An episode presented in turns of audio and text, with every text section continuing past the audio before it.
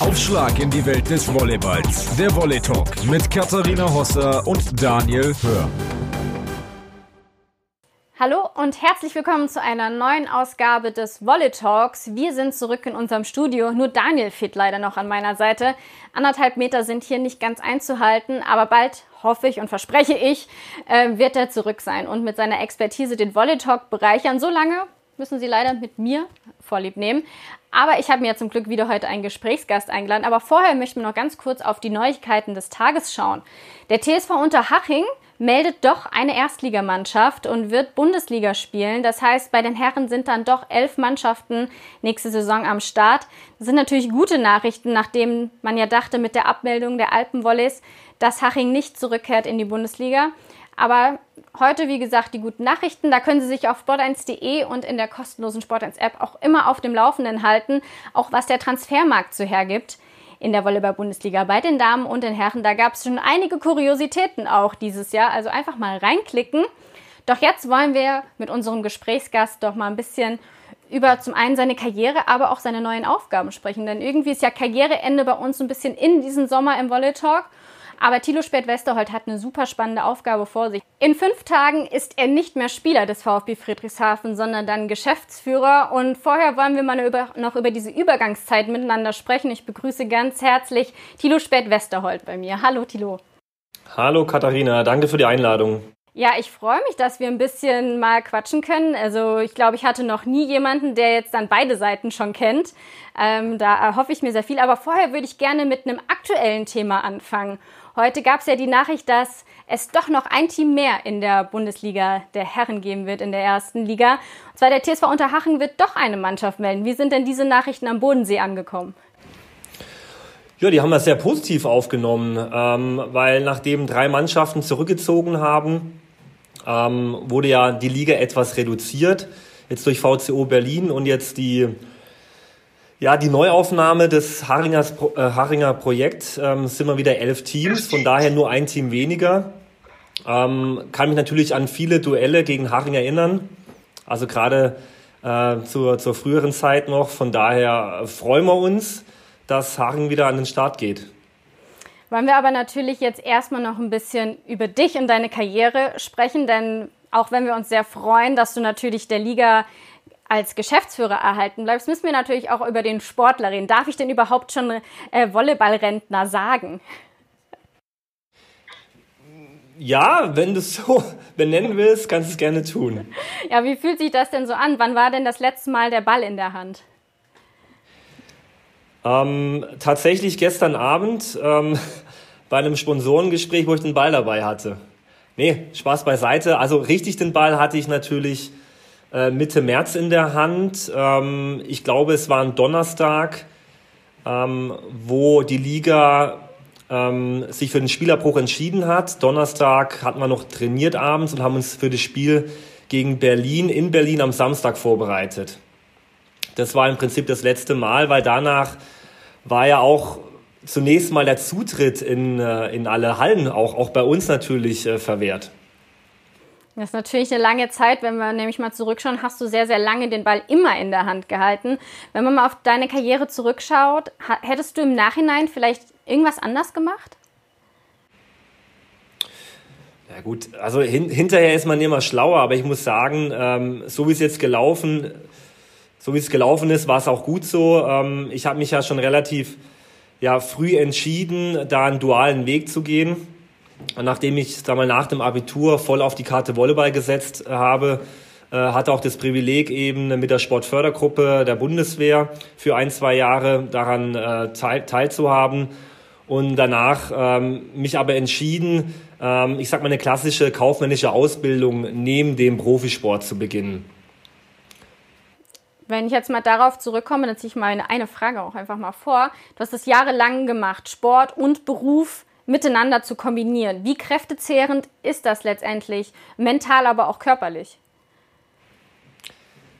Am Ende war es, denke ich, ein ganz guter Ausgleich, weil ähm, ich glaube, es gibt auch viele Hobbysportler, die acht, neun, zehn Stunden äh, im Büro sind und ihrer normalen Arbeit nachgehen und dann abends noch zwei Stunden äh, ins Fitnessstudio oder in den Wald gehen zum Joggen. Äh, von daher war das für mich natürlich vom Kopf her ähm, anspruchsvoll bei der Arbeit und ähm, konnte mich dann aber in der Halle körperlich auch austoben.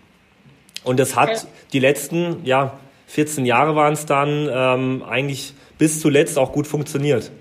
Das hört sich so einfach an. Ich meine, es ist ja immer noch Hochleistungssport, den man so betreibt. Ähm, und es ist ja auch ein Beruf, den man ja körperlich dann auch alles geben möchte. Gab es da auch mal so Momente, wo man dachte, wow, warum mache ich das überhaupt? Ähm, den Moment gab es eigentlich nie, weil das Wichtigste war immer, ähm, sag mal, Spaß am Sport zu haben, Spaß am Volleyball. Ja, natürlich nach einem langen Tag, wenn man ins Training gefahren ist, hat man schon des Öfteren so die Müdigkeit verspürt. Aber ich glaube, das kennen auch viele andere Sportler und diese Müdigkeit ist dann sehr, sehr schnell verflogen, wenn man dann erstmal in der Trainingshalle stand, den Ball in der Hand gehabt hat, äh, um sich dann entsprechend warm zu machen. Also äh, von daher, ich denke, wenn man Spaß an einer Sache hat, ähm, dann macht man sich da großartig keine Gedanken. Du hast fast deine ganze Karriere in Friedrichshafen verbracht. Hat das Ausland oder ein anderer Verein nie gereizt? Ja, wie vorhin schon erwähnt, ähm, hätte ich den Sprung dann früher wagen müssen. Aber der hat sich, sag mal, zum damaligen Zeitpunkt, als ich dann 18, 19 war, nachdem ich dann beim VCO Berlin ein Jahr gespielt habe und dann in Wuppertal, hat sich das am Anfang nie ergeben.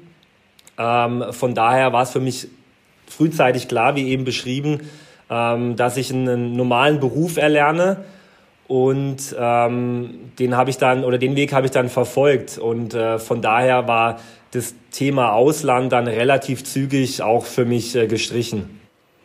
Ich habe ja schon einige Interviews äh, diesen Sommer während Corona natürlich auch geführt mit Spielerinnen, die aufgehört haben, in dem Fall auch mit Denise Hanke, mit Marien von Römer.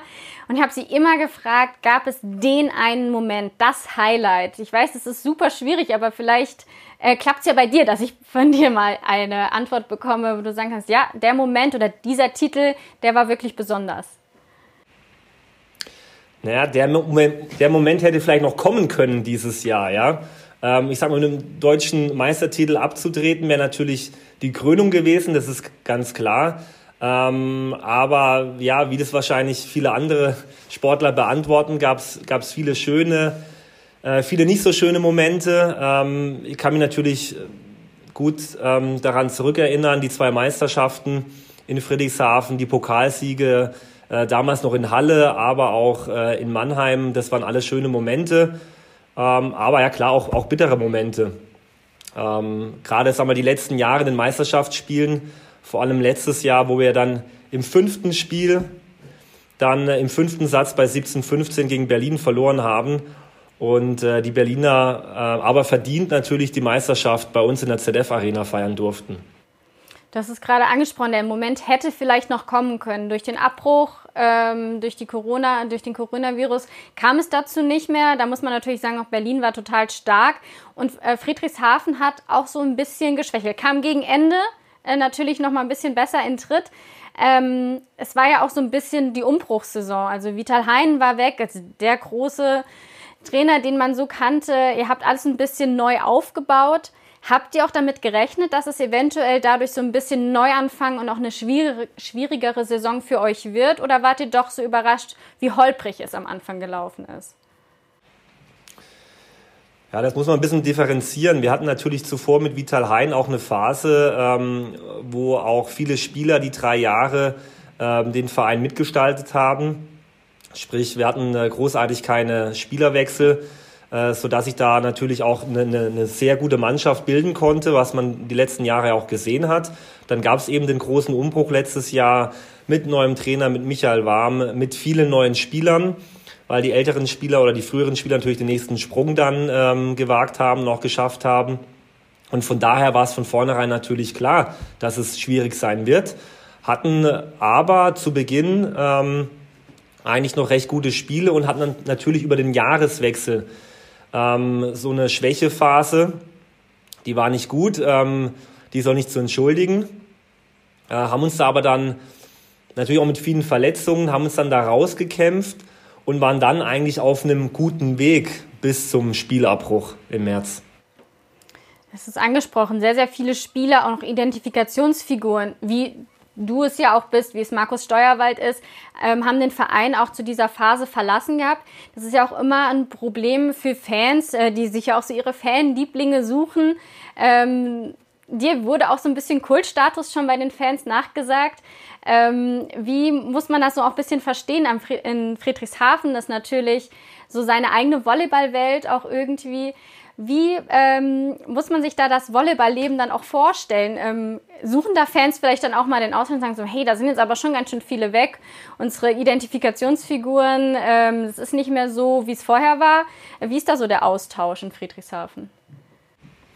Ja, der Austausch ist gut. Ähm, wer Friedrichshafen kennt, ähm, der weiß es, ähm, dass natürlich die Stadt nicht allzu groß ist. Das heißt, ähm, Thema Volleyball ist äh, natürlich hier äh, sehr, sehr präsent.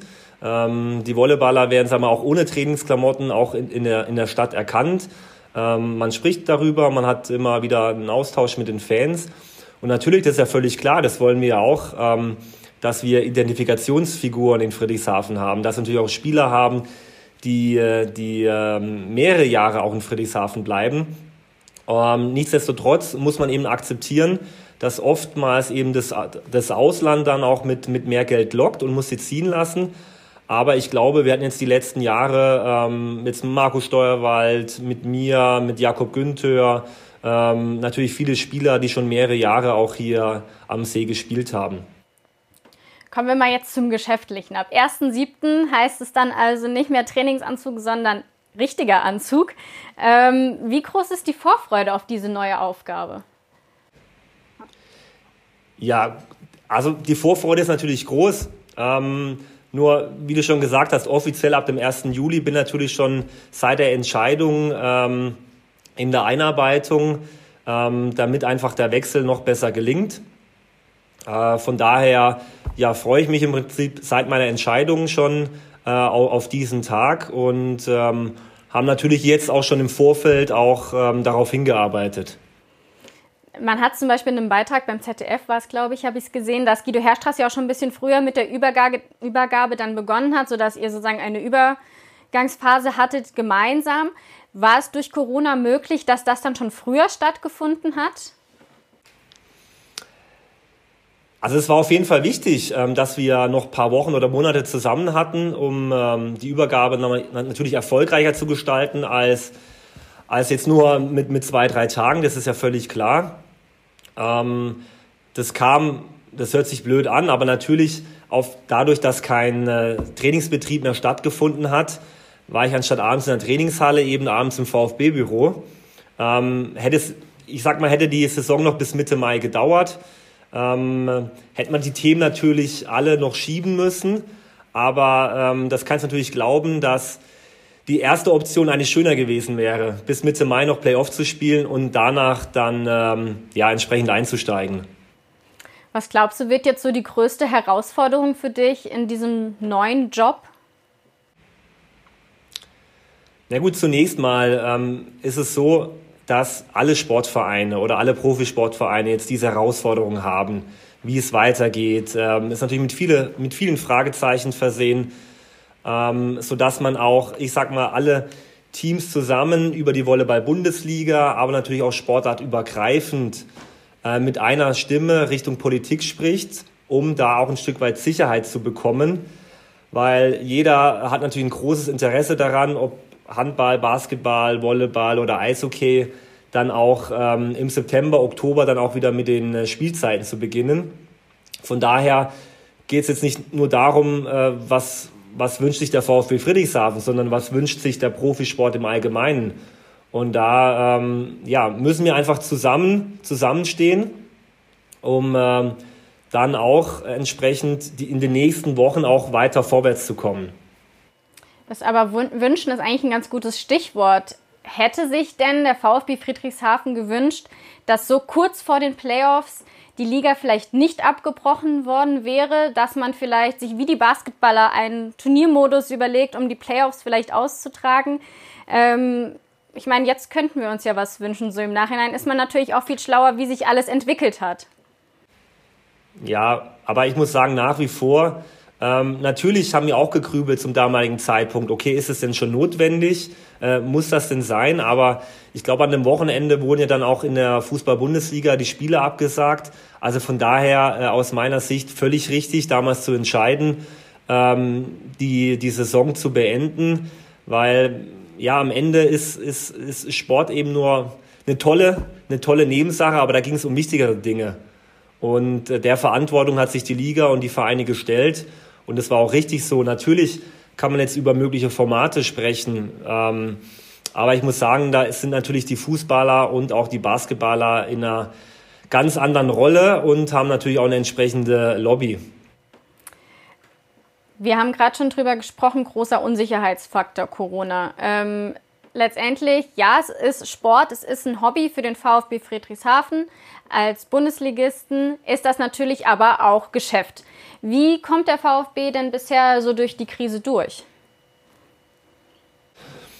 Ich muss sagen, dass ähm, die, die ersten Gespräche sehr, sehr gut verlaufen sind. Ähm, also es hat mich ähm, natürlich sehr, sehr positiv gestimmt. Aber man muss natürlich jetzt auch abwarten, wie sich wie weiterentwickelt natürlich. Ähm, zumal ich ja, sag mal, offiziell zum 1. Juli ähm, starte und natürlich auch noch viele weitere Gespräche folgen, auch mit Sponsoren. Ähm, von daher kann man es noch nicht genau abschätzen, was passieren wird. Äh, nichtsdestotrotz sind wir da zuversichtlich, dass wir natürlich auch für kommende Saison eine entsprechende schlagkräftige Truppe zusammenstellen können. Aber sind natürlich auf ja, auf jeden einzelnen äh, Sponsor angewiesen. Du hast schon gesagt, äh, mal schauen, welche Spieler es noch gibt. Zwei wissen wir schon mal, jedenfalls zwei deutsche Talente. Die wurden ja schon verkündet, dass mit Linus Weber und Lukas Maase an den Bodensee zwei sehr, sehr talentierte deutsche Spieler vor allem auch kommen. Ich glaube, das ist natürlich auch schön, wenn man sie in der Liga weiter sieht. Ähm, ich gehe mal stark davon aus, dass du bei diesen Transfers auch schon Mitspracherecht hattest. Genau, ja, das ist auch völlig, ähm, völlig klar, weil letzten Endes geht es um die kommende Saison. Äh, das heißt, äh, da habe ich auch die Verantwortung dafür. Von daher äh, war ich natürlich an den Transfers auch maßgeblich beteiligt, ähm, weil es meines Wissens, glaube ich, auch die, ja, die, die ersten Entscheidungen schon damals im März waren. Aber freue mich, freue mich, dass sich die, die zwei für den VfB entschieden haben, dass der Linus wieder aus Italien nach Deutschland kommt und auch äh, Lukas die Chance nutzt, sich bei uns dann als Diagonalspieler weiterzuentwickeln.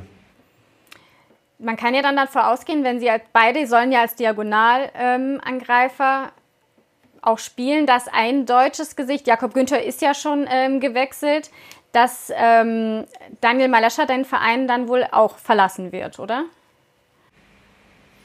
Das hast du richtig zusammengefasst, ja. Okay. Ähm, wahrscheinlich da noch nicht zu viel zu verkünden, aber ähm, wir hoffen natürlich, dass er weiterhin ähm, in der Bundesliga zu sehen bleibt. Ähm, wenn wir noch mal ein bisschen auf äh, die Rolle als Geschäftsführer kommen, gibt es irgendwie so eine Punkte, so wie beim Sport gibt es ja auch so äh, auch Trainer, die eine Philosophie haben.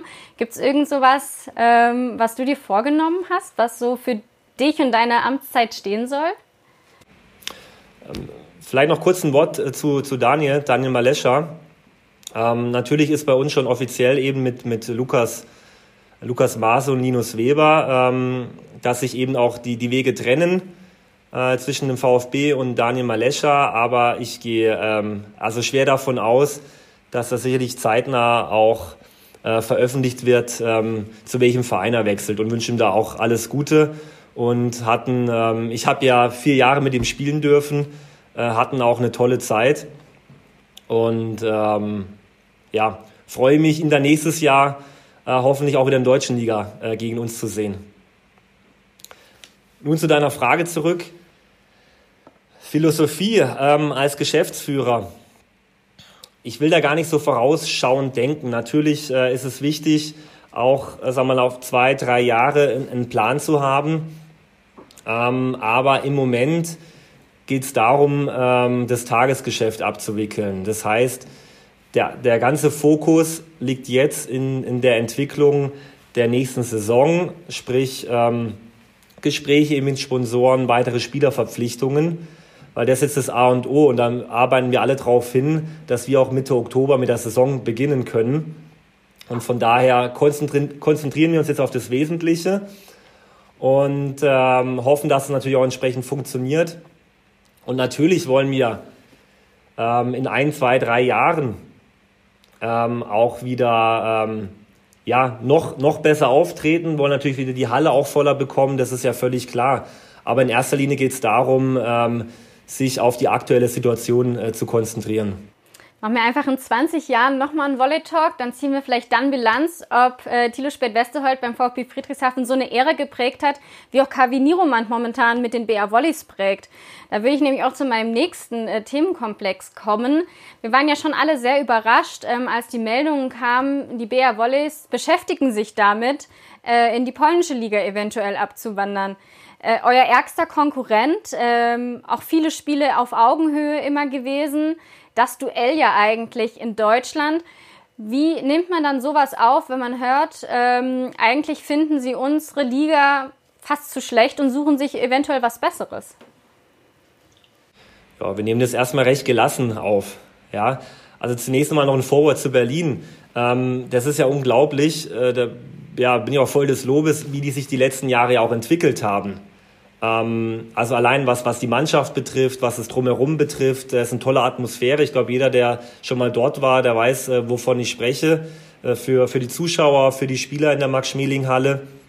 Ähm, und haben sich da natürlich auch zu einem Magnet ja, in Europa eigentlich äh, hochgearbeitet. Ähm, klar, nichtsdestotrotz, ich kann es jetzt von, äh, von Friedrichshafen aus, die Entfernung ist ja relativ weit, jetzt nicht allzu gut bewerten ähm, welche Überlegungen jetzt genau dahinter stecken. Ähm, will es auch großartig nicht kommentieren. Natürlich wäre es sehr, sehr schade, ähm, wenn Berlin die deutsche Liga verlassen würde, aber davon gehe ich im Moment äh, überhaupt nicht aus. Also Sie haben ja gesagt, Sie beschäftigen sich damit. Momentan geben es die Statuten ja noch überhaupt nicht her, dass Sie das ähm, so machen könnten. Aber auch puncto Halle bei euch voll bekommen. Ich meine, solche Spiele wegen, gegen Berlin sind natürlich auch Publikumsmagneten und die waren, ähm, da kämpft ihr ja auch immer mit, dass die Leute weiterhin in die Halle kommen, ihr guten äh, Volleyball zeigen wollt. Was habt ihr euch denn vorgenommen, um dann auch vielleicht ähm, nochmal den Schritt näher an Berlin ranzukommen? Ja, das geht natürlich auch nur mit den entsprechenden wirtschaftlichen Voraussetzungen. Ähm, und im Prinzip äh, greift da das eine Zahnrad in das andere. Ähm, Mehr Fans bedeutet natürlich mehr Einnahmen, mehr Aufmerksamkeit und damit auch mehr Sponsoren. Ähm, und man muss natürlich schon klar festhalten, dass Berlin jetzt die letzten zwei Jahre sehr, sehr gute Mannschaften zusammengestellt haben. Äh, gerade auch mit Krankin, der von Russland nach Berlin gekommen ist und jetzt auch um ein Jahr verlängert hat. Ähm, das sind natürlich schon sehr, sehr große Namen. Äh, von daher äh, wird es natürlich für uns nicht leichter, ähm, da Paroli zu bieten. Aber das ist natürlich unsere Aufgabe und der Aufgabe stellen wir uns auch, äh, dass wir da versuchen, dran zu bleiben. Vielleicht kommen ja jetzt dann auch, wenn offiziell dann ab 1.7. Äh, die Amtszeit dann beginnt, ähm, vielleicht noch ein paar Namen äh, dazu, die sich ähm, hören und sehen lassen dann in der ZF Arena. Ähm, Gibt es da vielleicht noch so ein paar Hinweise für alle Volley Talk Zuhörer und Zuschauer, was wir da noch aus Friedrichshafen erwarten können? Sogenannte Insider-Informationen. Ja. Nee, da muss ich mich noch zurückhaltend äußern. Äh, natürlich gibt's weitere Gespräche und weitere Optionen, ähm, aber alles zu seiner Zeit. Wir werden dann euch informieren. Wenn es dann soweit ist. Ja, dann bleiben wir da auf jeden Fall dran und äh, sind sehr gespannt, was dann in Friedrichshafen passiert ähm, unter deiner Leitung. Ähm, wir freuen uns sehr. Wir wünschen alles, alles Gute für die neue Aufgabe freuen uns sehr, dann auch hoffentlich im Oktober die Saison starten zu können und dann die ZF Arena zu besuchen. Tilo, vielen, vielen Dank, äh, doch in, sozusagen in der noch der Spielerzeit äh, die Zeit genommen zu haben, mit uns zu sprechen. Ich äh, grüße ganz lieb an den Bodensee und wünsche noch einen schönen Abend. Ja, ich danke euch. Euch auch einen schönen Abend. Dankeschön. Tschüss. Aufschlag in die Welt des Volleyballs. Der Volley Talk mit Katharina Hosser und Daniel Hör.